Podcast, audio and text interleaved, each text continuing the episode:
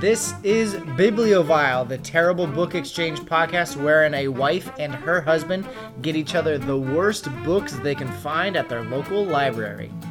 For this episode of Bibliovile, Mick read Deprivers by Stephen Elliott Altman, and I read SEAL Team 666 by Weston Oosh. Oosh!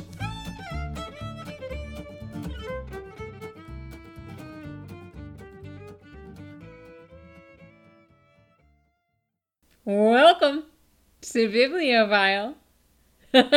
I'm your co-host Susan Dickinson, and my other co-host is looking at me rather askance. Because you could tell I had my lips in the w stance, right? They're in the three point stance, ready for that ball to be hiked. You just you take so long to get there. and I Sometimes- just sometimes I just like to slide right in. Nice. Nice. Sometimes you just, you know, have to get the room tone. It's it's audio engineering stuff, Susan. All right, but I beat you to the intro this time, so So I guess I win. Vocal fry. Anyway, welcome Anyway, to Bibliovile, welcome the Terrible Book Exchange podcast. Terrible Books Exchange podcast. I'm your co-host Susan Dickinson. I'm Mick Dickinson. Um, oh god, that's so difficult. It's so weird. Can we just start over? Do you want to? Welcome to Bibliovile, the Terrible Book Exchange podcast. I'm Mick Dickinson, your co-host. And I'm Susan Dickinson, your other co-host. Yeah. So okay, now we we're on the right foot. It's like in a wedding when you have to walk on your correct foot. Is it your right? I have no idea what you're talking about. When you walk down the, I didn't have to walk down the aisle because I'm a ding dang groom and I got to stand in front of everyone. no one was looking at my feet. My dress was really long. It didn't matter how I walked down the aisle. Well, that's not okay. Also, we didn't really have an aisle. we had a separation of chairs. We Hmm. had a staircase. Can that be my next week's book? A separation of chairs. Probably would be better than Deprivers by Yeah. Steven-Elliot It Altman. almost certainly would. Uh, but before we get to deprivers, we've got to do the traditional podcast. We're just chatting, even though we've already talked about this sort of thing. Sorry, spoiler alert, part behind the kimono. Uh, today was my first day of first time f- second semester finals. So my second set of finals. You are almost done, like one day away from being done with your first year of I teaching. am two days away from being done on my first year of teaching. I have a professional development day on Tuesday to finish all the grading and to take literally all of my stuff off the walls. Why? I don't know. You're going to be there next year. Yeah. I think with the rate people are leaving my school. It's fair. Do you? Did they clean the walls? I can't imagine so because I don't think they get too dirty. But then again, high schoolers, you never know, right? I one true. time had a friend, Jack, you know him, I do. that worked as a dorm cleaner.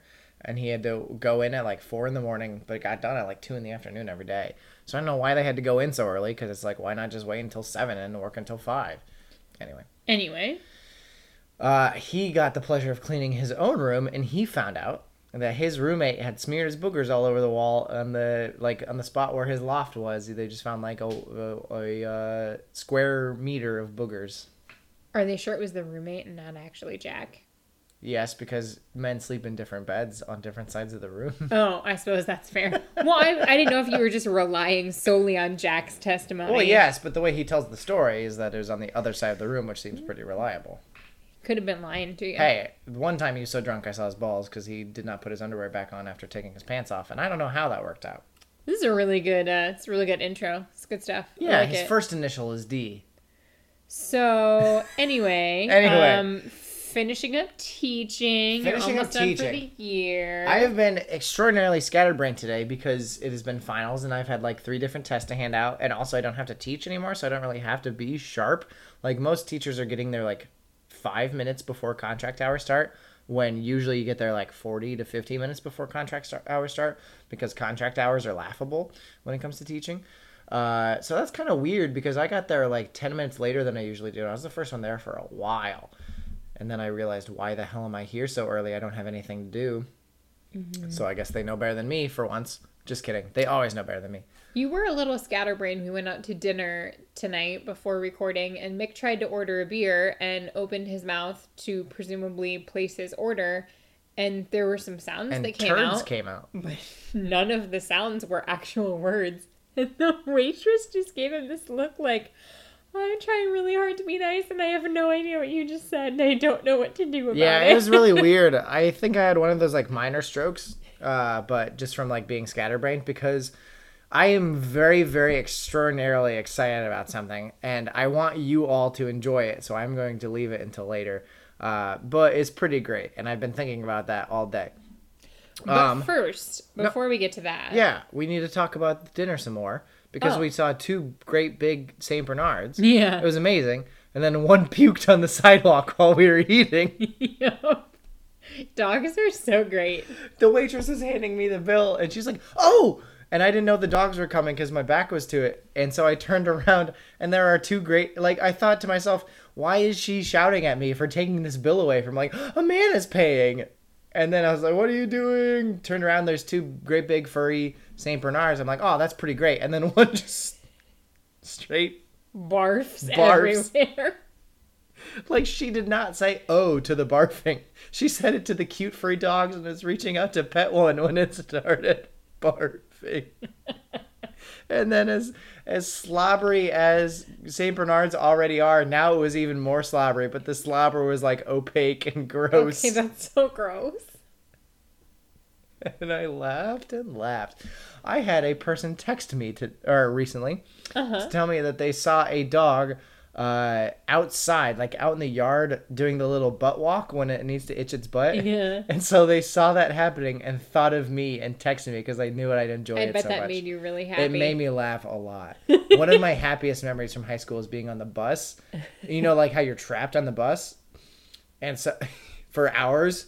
No, I'm just kidding. I was trapped on the bus, and I was looking out the window, and there was a dog that was backed up to a chain link fence, and it was pooping through the chain link fence, and the poop was landing on the other side of the fence. I wonder if their owner trained it to do that so they didn't have to clean it up. Like, it's not in my yard. I hope so. I love it so much. Anyway, so I'm done with finals, or I'm almost done with finals now, and you are almost done with travel season. I am after, I believe, 12 or 13 weeks. Um, they all started to blend together after a while. I only have one more set of presentations next week, and then I am done with travel until the fall. Nice. Very exciting. I'm gonna get to have dinner with you. I know it's going to be awesome. We're actually going to get to like see each other. Yeah, this podcast that we're currently recording that always kind of freaks me out when I remember that we're doing this at a Yeah. certain time. Uh, is like the longest we talk to each other at a given week during travel season. It's kind of a bummer. season's a bummer. Yeah. It's a real big bummer. It's a real big bummer, and then we get to talk about some of the worst parts of our week, which is reading these books, which is what this was for me. Uh, namely, because I've had a pretty good week, but everything's bad when you have to read deprivers. deprivers. So here's the thing. I originally suggested doing YA novels for this episode, but we couldn't find the YA section in the library. And so deprivers is essentially the next best thing. Yes, it is. I am very proud of you for picking this. I had to ask multiple times, and I Sue, like we do not lie to each other, and so I had to be like, hmm, squinty eyes. Did you actually go to the YA section to find this? I didn't I found it in the like adult sci-fi section. Well, it makes sense because the real book has swear words in it and uh, implied sex scenes, Yeah. But the overall quality is totally YA, and the overall subject matter is totally YA. Is It's- it and it's a trilogy too. Yeah, it's like all the shittiness of YA with all the terribleness of bad book. Is it a trilogy? I assume I thought it was. because he's creator of The Touch. That sounds like a trilogy. do- yeah, this whole thing has to do with touching people. Plus everything's a trilogy. but I cannot find the other related books. It might just be like an EU type thing, an Oh, extended maybe. universe. I don't know. Was it long? It was extraordinarily long. It's 359 Mm, pages. sorry. Not really. I'm not really. That Yeah, I didn't. I didn't believe you when he said it. um, so the reason that this book, this podcast is going out late, I was supposed to go second. I just remembered. That's fine. Keep going. Whatever. Uh, the reason that this book is, or this podcast is coming out late, is because I did not read this book when I was supposed to, because I really hated it and it's really kind of bad. Uh, so instead, I brought it to work where I could read it during homeroom and show the kids that I work with how bad the book is, because even they uh, seem to hate uh, bad books because even teenagers i hate to tell you guys out there but even teenagers have like limits and tastes and stuff so i was reading this at work and therefore taking notes at work and i forgot to bring them home uh, last night, so we could not record on our usual night last night. Uh, so instead, we had to record tonight. Unfortunately, I uh, uh, see the la- the last five minutes of this podcast uh, was very scatterbrained and forgot my notes again. Yeah, Susan was really, really thrilled and pleased about that. Yeah, well, I'm gonna go off the dome, much like Eminem. Okay. I don't know if so, he does that. without your notes, tell me all about the deprivers. So the deprivers, like I said, YA quality but grown up swear words and badness, is this really weird, stupid, bad, not good book that follows this plot of suddenly in America, uh, a new mutant type thing develops, but it's treated like a disease where there are certain people that carry the SDS syndrome, sensory deprivation syndrome, Okay. or SIDS. Wait, no, No, that's a different thing. that's taken. Um, where if they touch somebody, depending on what their specific flavor of SDS is, they deprive them of a certain sense. Ooh. No, it's really bad and stupid that that would happen because that doesn't make for an interesting thing at all. You just touch them and then it happens. For like ever or just temporarily? Well, that depends on the person because course is variable. So you can anywhere from like 15 minutes to forever. You can be deprived of a certain sense. Senses include sight, so going blind, Mm-hmm. hearing, so going deaf, naturally, paralyzation, you can't move because movement is a sense, I guess. Okay. Uh, pain, smell, taste, Balance. balance, uh, coordination. Time is also a sense, but that does not it is not told. That would be a very interesting thing to read. A person with no Oh. Sense pretty of time. interesting. Um, a sense of self.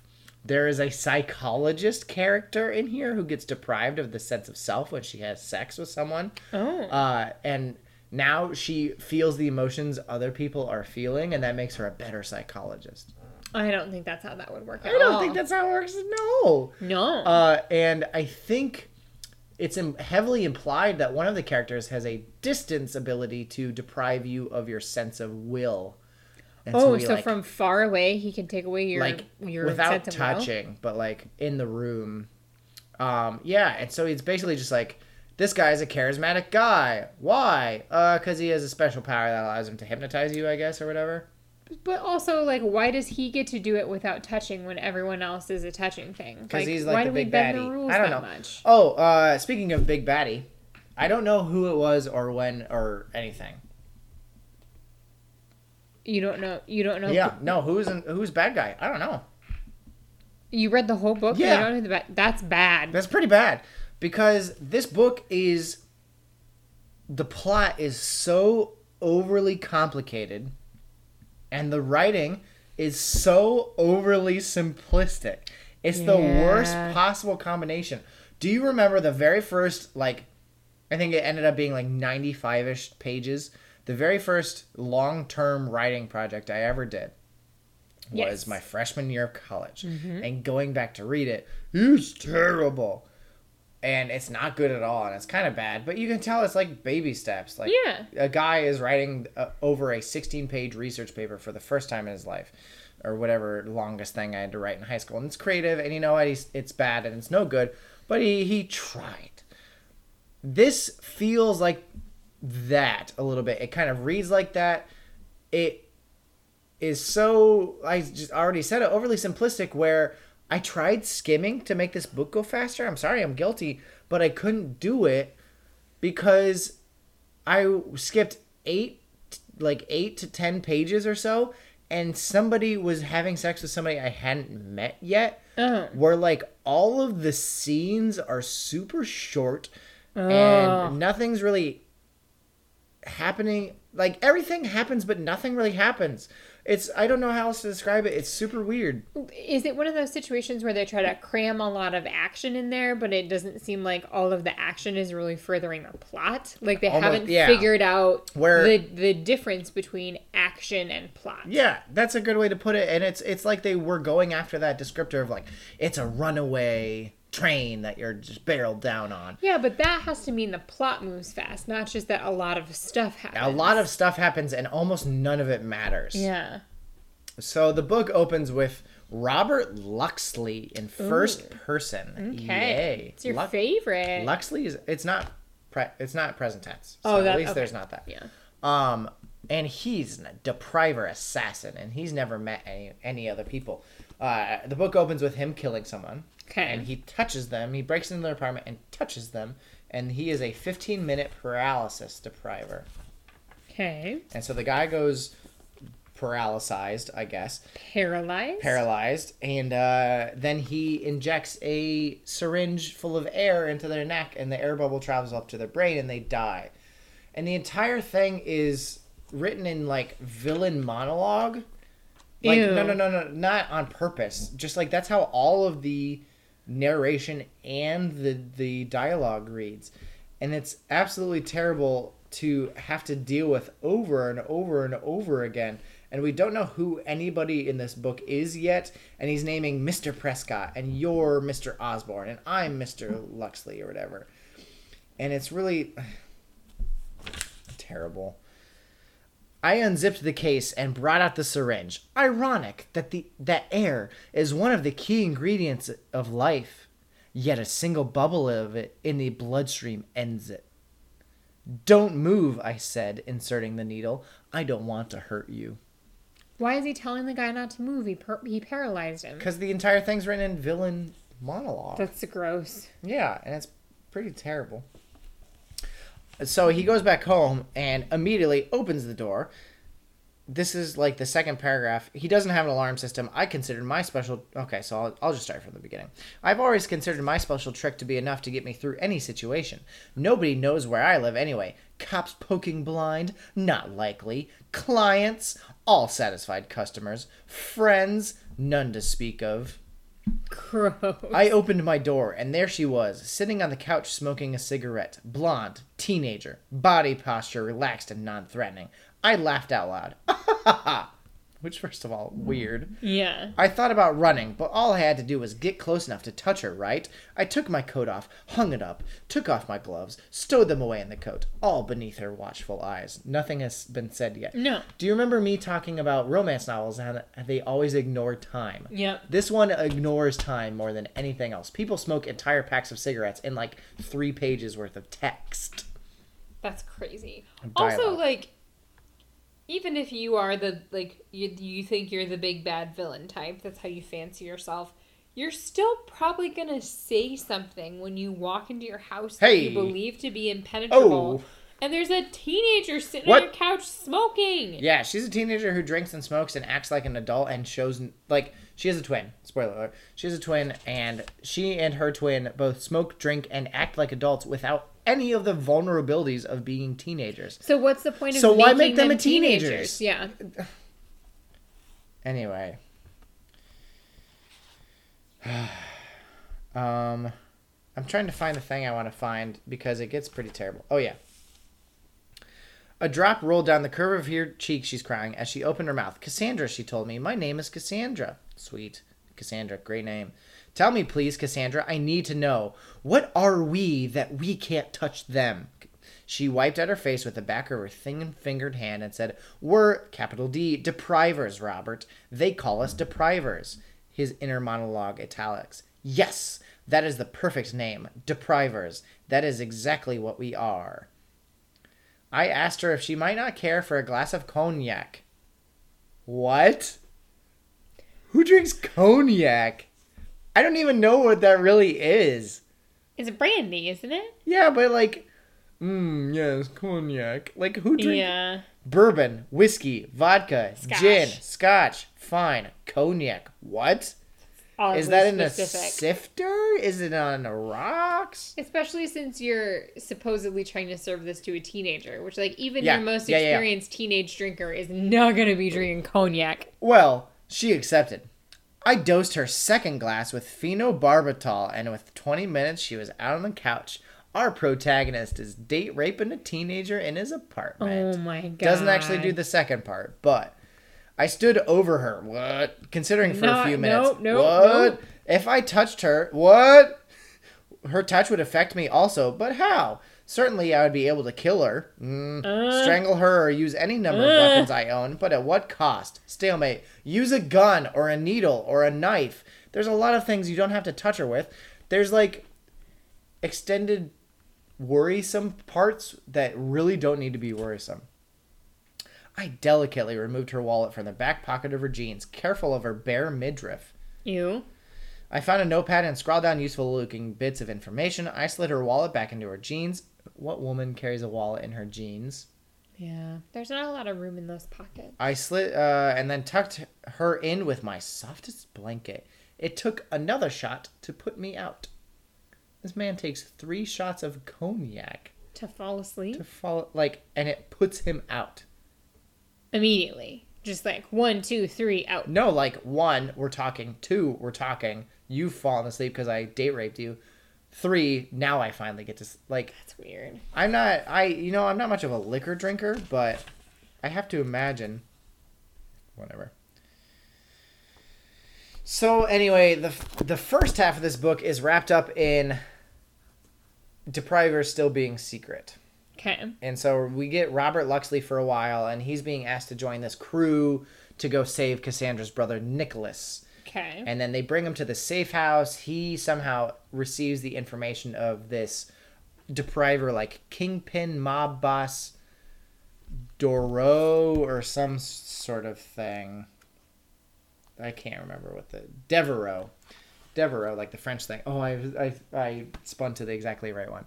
Devereaux, and he calls him and is like, I've got the perfect opportunity for you. It's such a great thing. It's glowing blue. Because once you're deprived, you can see other deprivers because they're glowing blue Okay. because the plot demands it. Uh huh. This seems like a really lazy plot device. Mm. Uh huh. And so he calls the guy, right? And so the very next thing uh, out of the uh, book, after we leave, like, so Devereaux is talk or not Devereaux, Luxley is talking, and I this, I that, I the other thing, I'm doing this, I'm going here. Mr. Devereaux, would you be instructed? Or in, interested. Chapter 8 Nicholas awoke on a cot in an unfamiliar room to find his hand encased in steel gloves and a red haired girl staring at him through three foot square glass portal. We have started the first seven chapters with a first person narrative Yeah. about Robert Luxley. And then in chapter 8 through uh, probably around chapter 14, we move to a third person narrative about somebody we've only barely heard about for like six chapters. If you're gonna write in first person, fine, I've done it. And I appreciate when it's useful, but do you know what first person's useful for? Following the same person throughout the whole book. Well, and if you're if you're going to to do the first person switch off, you have to switch off more often than every eight chapters. Yeah, or never do first person switch off. It's never a good idea. Or like Because but you know what- especially don't switch from first to third person. Like if you're gonna do the switch off, it should really be third to third. Yes, almost. Yeah, totally and Yeah. amazingly 100% third to third. Yeah. Because you know what? Every single character is called in first person. I I. And so the until someone else talks to your character, you have no idea unless who you you're do reading the like about. chapter headings, They and that's don't. really lame and childish. wow, shade thrown at George R. R. Martin. Wow. But third to third, yeah, because then you're like Nicholas goes here, and then next chapter you're like Cromunculus Huxley goes there, and you're like, oh, I'm reading Cromunculus Huxley now. Mm-hmm. But when you go I to Nicholas, you're like, okay, is is Robert watching this? And no, it's just Nicholas. You know what's the worst part? Goes back to a first person's perspective. You know the worst, worst part? It's somebody other than Robert Huxley. It's So we another go person. from first person A to third person B to first person C. Yup. Oh, that's intolerable. It is very intolerable because you hop back into eyes and you're like, oh, we're with Robert, mm, and then No, he sees not. Robert again, and you you have to stop and put the book down and be like, who the hell am I living inside right now? That's not a good feeling to feel. Anyway, so hopping back into the actual plot, which sucks. Nicholas has been captured by this Devereaux, And Devereaux decides he's worth trusting because Nicholas can blind people, I believe, permanently. And he wants him on his team. What's his team doing? I don't know. What's it for? Well, why does Nicholas agree? Whatever. He does. Claudette is boner material, I guess, for this dude. Which is the red haired girl we mentioned before. Claudette and Cassandra, you might realize, as both being C names and multiple syllables, very, Very confusing. confusing. One is his twin and the other is his love interest. Ew. And also, there's a very much implied, and also, I will give a credit, like, referenced uh, incest angle to Nicholas and his twin because they can touch each other. 'cause Since they're twins, they won't deprive each other. Ew. Yeah, I know it's pretty gross, but at least it was like pointed out. I just love this so much. It's so YA. So section break. From now on, U5 will be collectively referred to as Delta Team, Devereaux announced as he paced back and forth. Mm-hmm. It's always Delta It's Team. always Delta Team. Why and there's always Delta? five of them. Yeah, it's Delta Team. Nicholas had been briefly introduced to the two new men and was, of course, already acquainted with Mitchell and Claudette. Removing the gauntlets, he had given the girl a good dose of her vitality. Anyway, whatever. So that's my quotes because that's the the worst part uh, uh, of the of the reading. It gets you just get used to its terribleness as you go. Um, so the first half is dedicated to deprivers being secret and their coming out party, which should be very like, oh no, like they're becoming very public and everything like that. But there's a lot of stuff happening, and it turns out Nicholas's mission when he tried to escape and do something else was all a test, and he succeeded. And Devereaux had played him from the start, and also Cassandra had been in on it. To what end and to why, we have no idea. What he was supposed to do, whatever. There's just like Devereaux is always this like on top of it. He meant to do this the whole time, double cross, blah blah blah, type thing and there's never an objective. It's like if someone was playing you in chess and and sacrificed all their pieces and it was like, ha ha, I've won. The game is now over. You're like, why? I'm not in checkmate, and you and well, I wanted to lose as fast as I could. Yeah. And so you're like, well, what's the point? One thing that I do find interesting, the the quote on the front of the book. The tagline. Yeah. Well, no, not the tagline. Like the quote from Oh. a different author that's Oh, on the front of the book includes the phrase, "It has a lot on its mind." And I feel like that sums it up pretty well. Like there's a lot happening that they're like trying to make happen. I don't know that that's necessarily a good thing. Um, it also says though the science is impressive, the fiction is haunting. Would you say those things are true? The science is impressive, impressively eye rolling. Woo! Woo! High five. Because it tries to be like, your synapses in your brain and there's an electromagnetic signal and it sits down the chair of chemical reactions. And you're just like, Nah, that's not how that works. nah, dog. nah, nah. Um, but the fiction haunting, I am sure I will be haunted to the end of my days by this book. Probably. Uh, so that's the first half. And the second half, just part two, Oh. uh, after Deprivers come out. Deprivers, right? They're in Amsterdam for some Okay. reason. Amsterdam is like the depriver capital of the world. Whatever, fine. There's also a Native American guy named Sparrow. Guess if he does drugs and goes on vision quests. Uh, the second half of the book hops and I don't know how many years into the future where deprivers have gone from being secret to public to discriminated against. Okay. So 20, 30, who knows? Yeah, we don't know. Uh, and now we are in a third person, skipping from Sparrow, the Native American guy. Sparrow is his name. First person Okay. is the ends part one. Begins part two with Alex Crowley, third person, who breaks into a depriver club as a non-depriver dude and gets punched in the face and is fine with it and goes in and and and, and interrogates Cassandra, the twin. I don't remember if it's Cassandra or the other one. And he's like, "Where's the man who killed my wife?" And it turns out he was married to a depriver, and she died in this riot, and he wants to find the guy who killed her. Well, Okay. in order to find the guy he killed her, he's chasing down, and oh my god, I forgot to tell you about this. The Ministry. Capital M. Ministry. The Ministry, an international, non-governmental, governmental department that course. it's amazing because it's like Delta Team and the Ministry. Are you kidding me? Of course. Yes. And so he has to join the Ministry in order to help deprivers when the Ministry hunts down deprivers. Why? I don't know. Uh, and so we go from Alex Crowley doing these things and going these places and whatever, and we don't need to be told any of this. This book could have been 25 pages. And uh, then he gets, uh, we hop into a first person. Account of a different person. Turns out it's Mitchell from the first book, who is part of Mitchell, uh, part of the Delta team, and this is is a intolerable. and a depriver criminal who is tr- who enjoys depriving normals, capital N, uh, for shutting him away, and he kills Mitchell and doesn't feel any better. Surprise, surprise. So he continues working with the uh, uh, ministry throughout the rest of the book. And here's where I started skimming because it's like fuck all of this. Mm-hmm.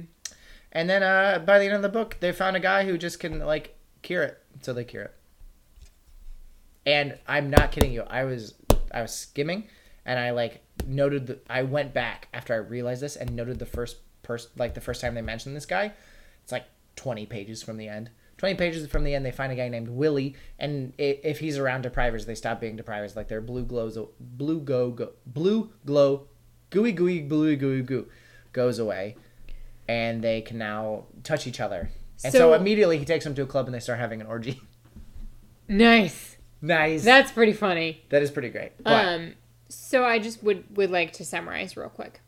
We spend boo. we That's spend 350 pages Yup. in two parts Yup. with a lot of characters Too many characters. spanning 30 years of Ish, book time Maybe. Who knows? to completely negate all of the things that happen in the whole book. Yep. All right. Fantastic. I'm throwing it over my shoulder. All right. Um, I feel like we should start leaving post-it notes in all of our books. Like, Fuck this. just don't. we'll do like an upside down Nike swish, and it'll say, "Don't." Impossible say, is this book. Don't do it. Impossible is this. And then hopefully we can spread the gospel of bad books so that no one Oh. else has to read them. I wanted to burn that one. Why? I think we should have just eaten the money that we would have had to to deal with it and taken every copy of Midnight Sins out of circulation. No. I want Midnight Sins to exist. I don't. I Why? don't because it's like in like karate and martial arts, you have to break that wall, and it's a mind over matter thing. That's what Midnight Sins is to me. The Princess got uh, not Bride, Di- Diaries book that I had to read. I'm burping. The Princess. Diaries book I had to read. Yes. Um, That's worse than the Queen books. of Babel. The Queen of Babel. That's worse than blocks. That's worse than a wall. That's like spikes. That's a weapon. That's an offensive weapon that was for pretty bad. You know what else was pretty bad? SEAL Team Six Six Six. If only it had been SEAL Team 69. Sue. Sue. I would, if you had presented me with a book that you had picked out called SEAL Team 69, I would not have read it. No, that'd be No, awesome. because that would have guaranteed, it would have been guaranteed to be like gross sex bad, like Choosers of the Slain. That's true. And I would not have read it. This was bad enough. This did not have any gross sex stuff, but it had a lot of gross stuff. Um, it also had, surprise, surprise, so many guns. Guns? So much gun talk. Like you know how that's kind of like that is I think the defining trope of military books is that they spend whole paragraphs describing guns in deep detail and I don't know anything about guns at all. Are you saying that you don't like books of this caliber? no, I actually don't. And not only is this a military book, it is a supernatural military book. So not only 666 like the devil. not only do they have big guns that they fight their enemies with, they also have water guns full of holy water. Is it like a 9 millimeter holy gun with like a tactical light and a foregrip? None of those mean anything to me. I just know that they threw holy water at them. I just do. I, I want to make this really quick joke that nine millimeter is not only the size of their pistols, but also the size of the average reader's penis. Probably true. Nice. Another trope of Cool. military books is all of the acronyms that are used in Aw, them. yeah. So I have a nice little list for us. Freedom of Information. The Act. first chunk are like I don't know that they're actual real acronyms that the Navy uses, but like all right, I'll buy it. Like Did you know that Navy is an acronym? no. Not always very yes men. Oh, nice. That's a good job. Yeah. Um HK is a Heckler and Koch Yes, gun. yeah. MBITR is a multi-band inter and intra team radio. SPG Was it MBIITR? No, Intra and. Um, SPG Special Projects Group. DevGru. That's from Mass Effect. DevGru is the Naval Special Warfare Development Group. I've heard that before. NavSpec Warcom, all in capital letters, is the Naval Special Warfare Oh, Communications. I want all of our listeners to realize that Susan punched with every single one of those. NavSpec Warcom. Um, and Like one two one two. Pow pow pow pow. SSCI, also referred to as SISI, Oh, is the Senate Select Committee on Intelligence. Those were the ones that I was like, all right, that's probably maybe real. And those, those, are real. I, I'm gonna tell you those are real. Then we get into some other ones like DOR, dropped on request, MOAB, mother of all Uh, bombs. Yes. Well, uh, so we actually dropped that on Afghanistan Oh, recently. okay, that makes me sad then. Never mind. Let's redact that. Um, NTR is nothing to report. LOS is line of sight. Yep. Uh, BGs, also spelled out like B E E G E E, Is a great disco is band. bad guys. Nope. Not a thing. Um, FNG is effing new guy. Yep. SAP is the special access program. That's probably a real one. And then uh, CQB is close quarters combat. combat. And NVG for night, Night vision, goggles. Um, there was there were also some that were used frequently but were not defined. BUDS is some type of training. Yeah, that's Yep. the SEALs training. Um, Basic T- underwater development or something. yeah, and it, like they used it in a way that I knew it was some sort of training. I just didn't Yeah. know what the letters were stood for. Um, TWR. Demolition. TWR it has something to do with radar. The R stands for radar. Um, and then AFOSI, I don't know what that one was, but I kept reading it as As a, a song of ice and fire, like the Game of Thrones series. Um, so yeah, that those were some of the acronyms that were used very frequently. Here's the thing, like, Sue, look at me in the eye. How much do I love military books? You don't Why do I know all those acronyms? because you like military video games. Mm, those don't come up in military video games. I just know them. You just know a lot of weird things that you probably shouldn't really know. Yeah. Yeah. Like your social security number. You don't know my No, social security number. I wasn't number. talking to you. I was talking to the listener. Oh, I got you. I know your social security number. Craig. Um, there, there's I don't also have a like, listener named Craig. there's also a weird thing where like, the main character, his name is Jack Walker. His name's Jack Walker. Jack. That's Walker. gonna become so much better at the end of this podcast when we find out what we're excited about. Yep. So Jack Walker was basically he was taken out of Navy Is SEAL Is there a training. John Shepard? There is not a John Shepard. Oh. But Jack Walker was taken out of Navy SEAL training at the very end of training. Um, He wasn't quite yet a bud. he- correct. And He's a Bud Light. Yeah, he was a Bud Light. um, and they were like, okay, even though you haven't finished training, we're graduating you. You don't get to go through the ceremony. Here's your certificate. You're joining You don't get to SEAL. Team 666. And he immediately gets thrown into a mission. So it's like, hey, all of this Like supernatural Catholic stuff. mission? No, all of this supernatural stuff exists. You're going to be on a SEAL team that fights it, and let's go. You're getting on a plane right now. Here's your gun. And so it all happened very fast. And Walker sees this this thing he, and like sees being a SEAL in general as, and this is a direct quote. Being a real live action hero whose life was one long video game. And like I am I am confident that like the military tries really hard to like get that viewpoint out of you. No, it tries to encourage it so Really? that you'll like shoot the gun a bunch, but real people don't feel I that just way. feel like that's not a good thing. Um Have you seen is- military recruiting? no, not really. It looks exactly like Battlefield 3. Fair. Okay. Um, he also, and I feel like this is a very common war book trope, but like he's the misunderstood genius. He just has this magical intuition and he's a perfect shot. And so sometimes he just knows the right thing to do, but he just gets so frustrated because no one gives him an opportunity to prove himself. Damn it, Walker, you're a loose cannon. That's that is an exact line from Really? book. Yes. Please, God, show me in the book where it I will try to find it after we are done recording, but Okay. that is a thing that happens. Um, unfortunately, he just Give me your gun and rank. he constantly f's things up because Oh, no. he doesn't listen to because he doesn't listen to directions because he thinks that he's this like magical military genius and he doesn't need to listen to anybody and his whole team is like hey we're all gonna die if you don't get your ish together Basically, This book sounds amazing right now. It's like everybody who thinks they'd be good at the military finally put into the military. Well, so another reason why Walker keeps screwing up is because um, being in close proximity to all of this supernatural stuff is hard on him because he was possessed as a child as Oh. punishment for something that his father did by a witch doctor. Okay, well, this book no longer sounds amazing. No. I would love to read a book about a guy who joins the military thinking he is great at the military, told from the sto- Yeah. point of view of the guy who thinks he's great, and then everyone else around him keeps telling him he sucks. That would be pretty funny.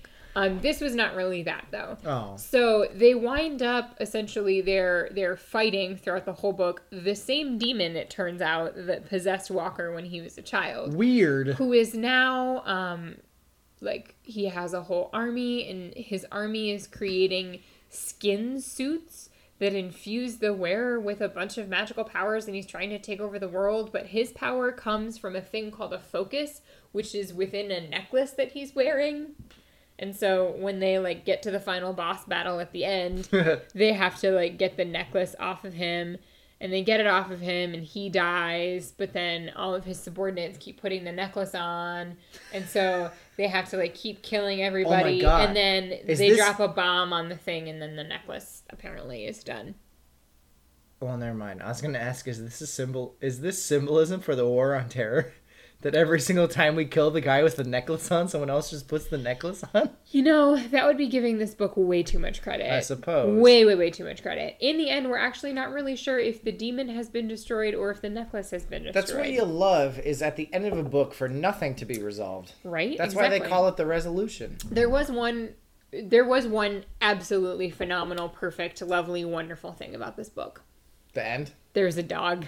The dog. There's a dog. Oh, is he a good See, boy? He's she. She's very. She's a She's, good a very good girl. She's a good dog. Good girl. She's a good She have titanium fangs. Nom, nom, nom. she does not have titanium fangs. She's just a normal dog. She was like a fancy breed of dog, but she was described in a way that made her sound like a, a Saint Bernard. Um, but like big Is it because she's holy? Because she's a Saint Bernard? Probably, but like big fancy dogs, she like can smell out the supernatural, and so they find her very useful on missions. But like they just really like all of these guys just really really love this dog, and Oh, she's like nice. a part of their team, and they take care of her, and like She's, a K ten. Yeah, she's such one a better good than a dog. K9. Um, and Aw, there was I almost stopped reading because at one point you think the dog has died. Nope. But the dog does not die. Oh, thank God. The dog will live forever. I live. I I held my breath I know, right? told me that. right? Yeah. She's a very good dog though, and at the end they take her to the beach because she likes to splash in the ocean. To the beach. Beach. She gets away. Mm-hmm. Nice. So that was the one part that I liked about this book. Um, I would have preferred that this book be entirely about the dog. I would I would read a war book if it were about a dog. There's a lot of those. I would read those as long as the dog doesn't die. Okay, there's slightly less of them, but there's Yeah. still those. Did you know they give the dog titanium teeth What's that? so they can bite things, and not break their teeth? Oh, that's nice. I think it's nice. They might take the teeth out and then replace them. Oh, that's not as nice. I would like them to coat the teeth in Yeah. titanium, but that might be painful as well. I'm yeah, not- I I'm don't not want sure. I don't want painful things to happen. But at to the same dogs. time, Sue, it's a dog with a grill, and that isn't and that that's kind of cool? cool. That's kind of cool. I bet that dog feels like very fancy. You want to see my what? Do you remember that song? no. Oh. I said you grill. You you you grill. You grill. You you you grill. You don't remember that. No. I didn't like rap at the time and I remember that. Maybe it's because I was the bright lights big city of Cedar Rapids, Iowa. Yeah. Anyway, so this book, like, it is a war book. It is written for a very specific audience, and for the most part, like audience. the the language that's being used when not describing guns in deep detail is like pretty simple and straightforward. There's no like fancy flowery whatever. It's it's pretty Pussies. straightforward, except for um on page 124, the first the first sentence of a chapter is the peregrination back home had been one of tired solemnity.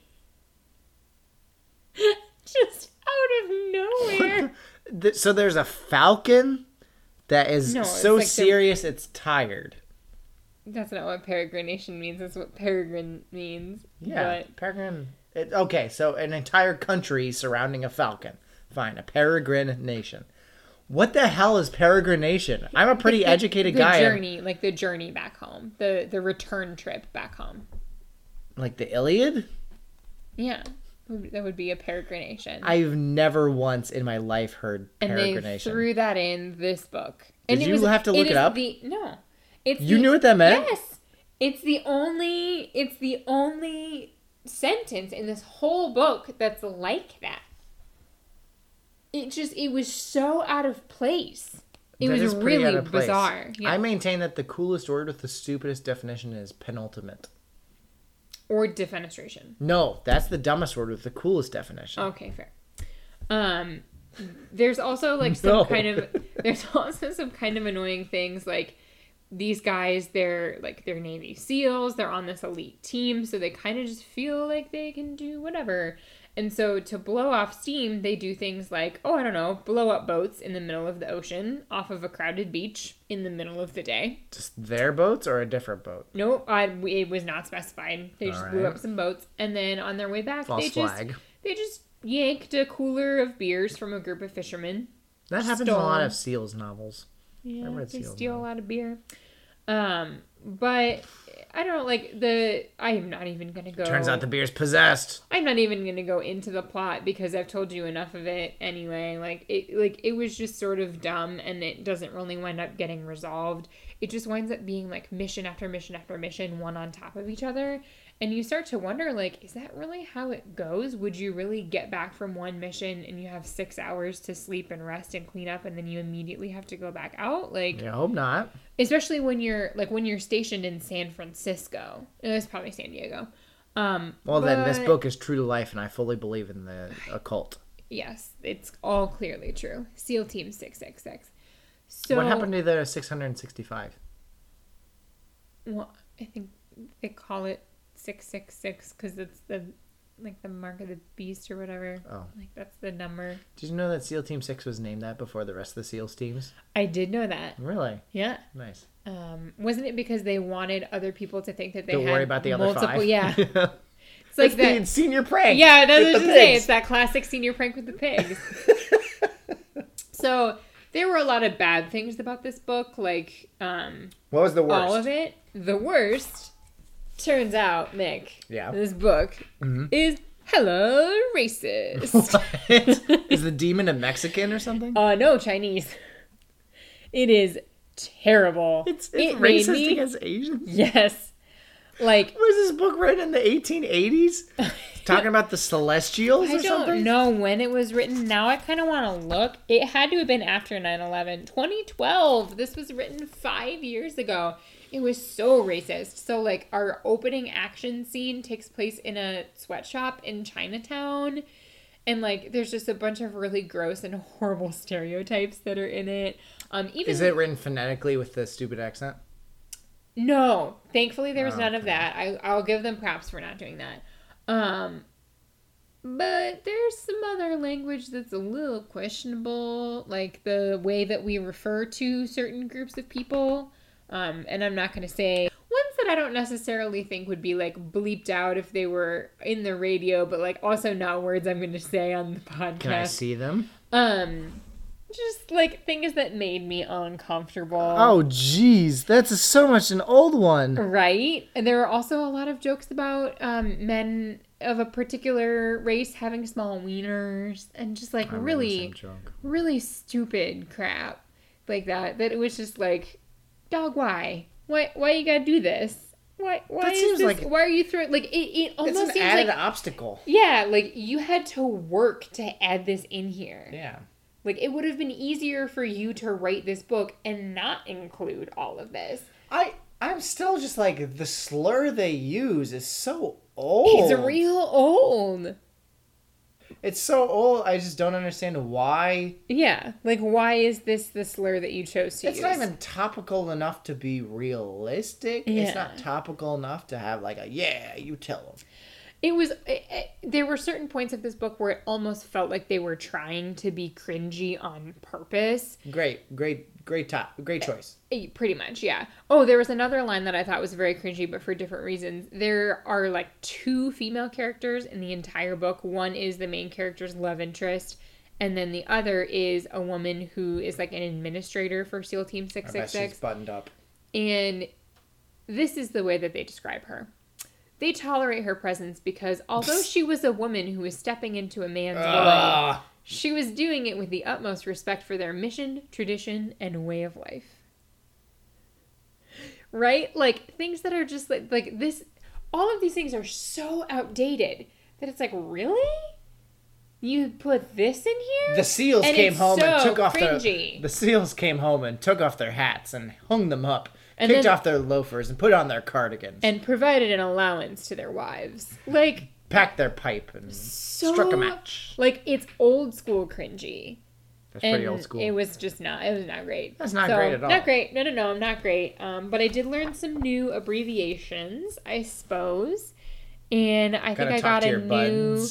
I, I got a new appreciation for books that aren't war books. So whatever we wind up reading next, I think I'll be okay as long as it's not another SEAL team book. We know what we're reading next. Oh, we do know what we're reading next. It's so- gonna be lit. It's gonna be lit, and we have to make a phone call. And we are connected with Michelle, uh, Susan's sister. Say hi, Michelle. Hello. Hello. Hi, Michelle. We are excited to be doing, starting next week, we are going to be in and out of this sort of behavior. I don't know how much we're going to be able to do it, but uh, we are going to start reading the Otherworld series, which you may recognize as uh, such titles famous for bonkersness as Crimson Veil and Shaded Vision. Some of our uh, amazing favorites by our girl, Yasmine Galenorn. I'm so excited. It's not even going to be Bibliovile anymore. It's just going to be the Otherworld fan cast. Yeah, Biblio Smile, more like. Uh, and so we're going to be doing the Otherworld series, and the Otherworld series is built in a series of threes. Uh, it's it is built in a series of three uh, stories because there are three sisters. Mm-hmm. The And first, so the books rotate through three different characters Delilah, Camille, and Menolly. And so the first book is about Camille, and Nick, you'll be Witchling. reading that. I'll be Mm-hmm. Yes. Witchling. And then Camille, Michelle, the moon witch sex person, Mm-hmm. should be pretty fun. and Michelle, do you want to tell us what you're going to be reading? So I'm going to be reading Changeling, which is about Delilah, who is a shapeshifter. Nice. I'm so she shifts between a human and a werecat. I don't really know I what that haven't is. read anything, so I don't know what she does yet. So And then I am going to be reading. What is my book called again? Darkling. Darkling. Darkling, which is about Menolly, who is the consort to a vampire lord, amongst other things. Yeah, so she's a vampire. So it should be pretty good. And we are going to go one, two, three, one, two, three, like a waltz. Uh, occasionally, when we, especially when we need a break, semi-regular. We'll see how how regular it ends up. Michelle is a, a busy lady that did not agree to sign up for a full podcast schedule. Uh, but it should be pretty fun, and we're gonna try to get Miss Galenorn up on this train, uh, a rolling. We do, Michelle and I both follow her on Twitter, and she's amazing. She's ama- the whole book series is great. But we are going to be doing the Other World series here pretty soon next week. So for the first time in a long time, you will be able to know what books we are reading as we go forward. So uh, we'll have our our correspondent from the shifter version of Otherworld here uh, checking in.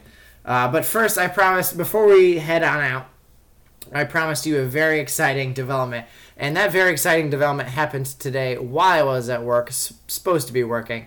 Uh, I invited my brother Matt, hello Matt, uh, to help us out with a special project, uh, and that was to create a generator for bibliovile books. Because as we talked about last episode especially bibliovile books seem to be some sort of computer generation um, and so Matt worked hard to create the coding around it. Sue and I worked hard to fill in the little spots uh, to be filled in. And frankly, I absolutely love everything about it. If you want to create a bibliovile plot of your own, we call it your next summer read. You can go to bibliovile.glitch, G L I T C H dot M E, me. So, Bibliovile, Glitch Me for your next summer read. We've got three uh, very amazing genres for you as of yet. We'll, we're still improving it romance, sci fi, and literary fiction. I really want this to get really big, so please share it with your friends because it's absolutely amazing. We'll put it in the, the episode description and the tweets and everything like that. But anyway, here are some examples. We've compiled some of the best, and we'll read some off loud. So I'll start. Uh, Roman Titanium has a problem. Roman's previously comfortable life in Cedar Rapids as a simple, disgraced astronaut has come to a jarring fork in the road when God dies. With local hottie and totally hard nosed Claire dropping in whenever they're not at their job of fashion designer and also model, it's almost too much for the shy, esoteric, dark, messy Roman. Coming this summer as Split Lost. My next favorite Archer's previously comfortable life in Paris as a simple diamond thief has come to a jarring fork in the road when aliens arrive. With local hottie and totally brooding Cooper dropping in whenever they're not at their job of diamond thief. This is my favorite because it's a gay romance about two diamond thieves. I, I, want to read that book. I would like to read that book, and I imagine it's called uh, Jewels in the Rough. Uh, Michelle, I understand you had a favorite as well. Uh, yes, so um, Adam Brick has a problem. Adam's previously comfortable life in Hawaii's least exotic Motel 6 as a simple professional sailor has come to a jarring fork in the road when everyone's ghosts, I guess. With local hottie and totally fly by night Archer dropping in whenever they're not at their job of human toilet. it's almost too me- too much for the messy, shy, brooding, loud Adam. Oh my goodness. Did you guys fill this with Stefan quotes? No. This is all me and two, to. baby. Uh, so I'll skip down to mine. I have to skip over a couple, but I really wanted to read this one. It, we're we're switching from romance because that's one of the genres. Uh, we're switching into literary fiction, as in the fancy highbrow New York Times book critic stuff. In their hard-boiled new novel, author Archer Cherry tells the story of determined Roman Cord, a hockey player from an adrift freighter ship. Hands clap when an unknown child returns. The story builds until the brooding Nikki enters Roman's optimistic life by being pessimistic and utterly convinced in ghosts. In the new novel for a modern age, Cherry explores your mom through the symbolism of womanhood as CD players. Oh Read it this summer. Figures by Archer Cherry. Um, I also really enjoyed the sci-fi genre. In a hidden world full of werecats, Jenna Crowley is the best.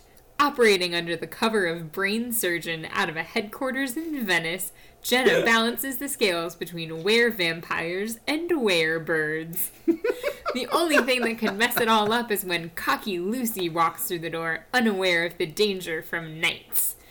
Even when everyone's ghosts, I guess, Jenna has a choice to make Lucy or the job. Crack open Worldwide Theater by Walker Wood. Michelle, there was another one that shares a uh, that shares a character name with your new your new bestie from Otherworld. Oh yeah. Yes. So, in a hidden world full of blood rituals, Delilah Titanium is the best. Operating under the cover of a hockey player out of a headquarters in Hawaii's least exotic Motel 6, A lot of stuff happens there. Delilah balances the scales between leprechauns and aliens. the only thing that could mess it all up is when fucking intolerable Jenna walks through the door, unaware of the danger from androids. Even when something, something, Delilah has a choice to make Jenna or the job. Crack open Olympic empty now. I love that one so much. Oh my god. Uh, and I, I have to say some of the stuff you know it's a it's a random generator so take what you can get but some of the snippets are amazing in a hidden world full of were werewolves chuck cherry is the best Another one of my favorites was Rust Stamp has a long week ahead. Rust's previously comfortable life in an adrift freighter ship as a simple romance novelist has come to a jarring fork in the road when the book abruptly ends. oh, there's just so much, and the character names are all great because they all sound like they could have happened in any of the books that we've read so far. One character one character gets described as huge shy shy huge ford There are such wonderful names as Cam Titanium, Sam Stamp, Anna Ash, Lucy Luxley. They're just like, Oh man, just so there's good. also Chuck St. Laurent. Ford Cord was one of my favorite ones. Uh, we moved into the titles as well with Starving First, Worldwide Church, Hot Danger, Dark Downtown, The Family Note. Split Lost. Uptown Country, Country Dice. Oh, I, I highly recommend this this random generator, everyone. Anyway, uh, click on through that. It is once again bibliovile.glitch.me, G L I T C H M E. We're going to do a random round just to see uh, what we can get. I'll do literary fiction. Sue, if you want to do romance, and uh, Michelle, if you can do sci fi, if you don't mind. So, in their blind new novel, author Chuck Stamp tells the story of dependable Robert Crowley, a boxing champion from a research station. Coffee brews as the High Council calls for a meeting. The story builds until the wild child Jenna enters Robert's homebody life by being studious and utterly convinced in giants. In a new novel for the modern age, Stamp explores the Twitter explores Twitter through the symbolism of sand as passion. Read it this summer. First by Chuck Stamp. Oliver's previously comfortable life in Nashville as a simple train engineer has come to a jarring fork in the road when the author ran out of ideas. I'm just gonna stop there. It's like the rest of it is also good, but it's just not gonna get any better than that. I will say that the book is named Intense Cracked by an Ashley Brick. Um, well, I have I have Susan's author's sibling Malcolm. Oh, who's good. my book. um, so, in a hidden world full of angels, Bruce Cordero is the worst. Operating under the cover of a podcast engineer at headquarters in the house previously owned by President Andrew Garfield. Bruce balances the scales between half birds and cameras that record your soul. The only thing that could mess it up is when ambitious Lauren walks through the door, unaware of the danger from a small rat named Tony. Even when an unknown child returns, Bruce has a choice to make Lauren or the job. Crack open Sharp Starving by Malcolm Brick now. Oh, that's amazing. Sharp Starving coming this fall from Penguin Recording. On the website now is a share on Twitter button. Make sure and share that. Hashtag it with Bibliovile or something like that. I don't really care. You're your own adult. But make sure that it tracks back to us if you share the, the image of the generator, because frankly, they're amazing. Uh, make sure Bibliovile gets the credit. I want this to go really big because I had a lot of fun with it and a lot of hard work went into making it. Uh, anyway, until next week, that is going to do it for Biblio. That uh, Bibliovile is the name of our podcast that, uh, for this week and every week. Next week, tu- tune in for our first uh, TriCast, our distance podcast learning opportunity uh, from Bibliovile Industries. Uh, my name has been and will be Mick Dickinson. I'm Susan Dickinson. and I guess I'm Michelle Johnson. Yeah, you need to learn how to sign off. It's exciting. Uh, so until Nick next week, thank you for listening. Subscribe. Oh, we need to do our like credits and stuff. Oh yeah, the the music to our podcast is "Babe of the Night" by the band Elixir off of their album Rampant.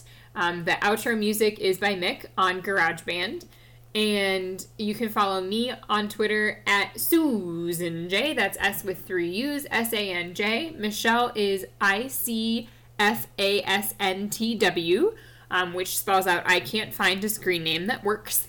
And Mick is at Dickima, D I C K I M A A. Uh, so once again, that'll do it for us. Uh, please tune in uh, for future editions. Li- like retweet ever so often, especially this generator thing. I really love it. I spent all of my day on it, uh, and all my day thinking about it. But until then, Michelle, anything last to say? Not really, just just way to go on the Twitter thing, Sue. I think. Yeah, that's hard to that's I hard to nail you. in one. Uh, but until then, have a good night, Matt. Good night, Tim.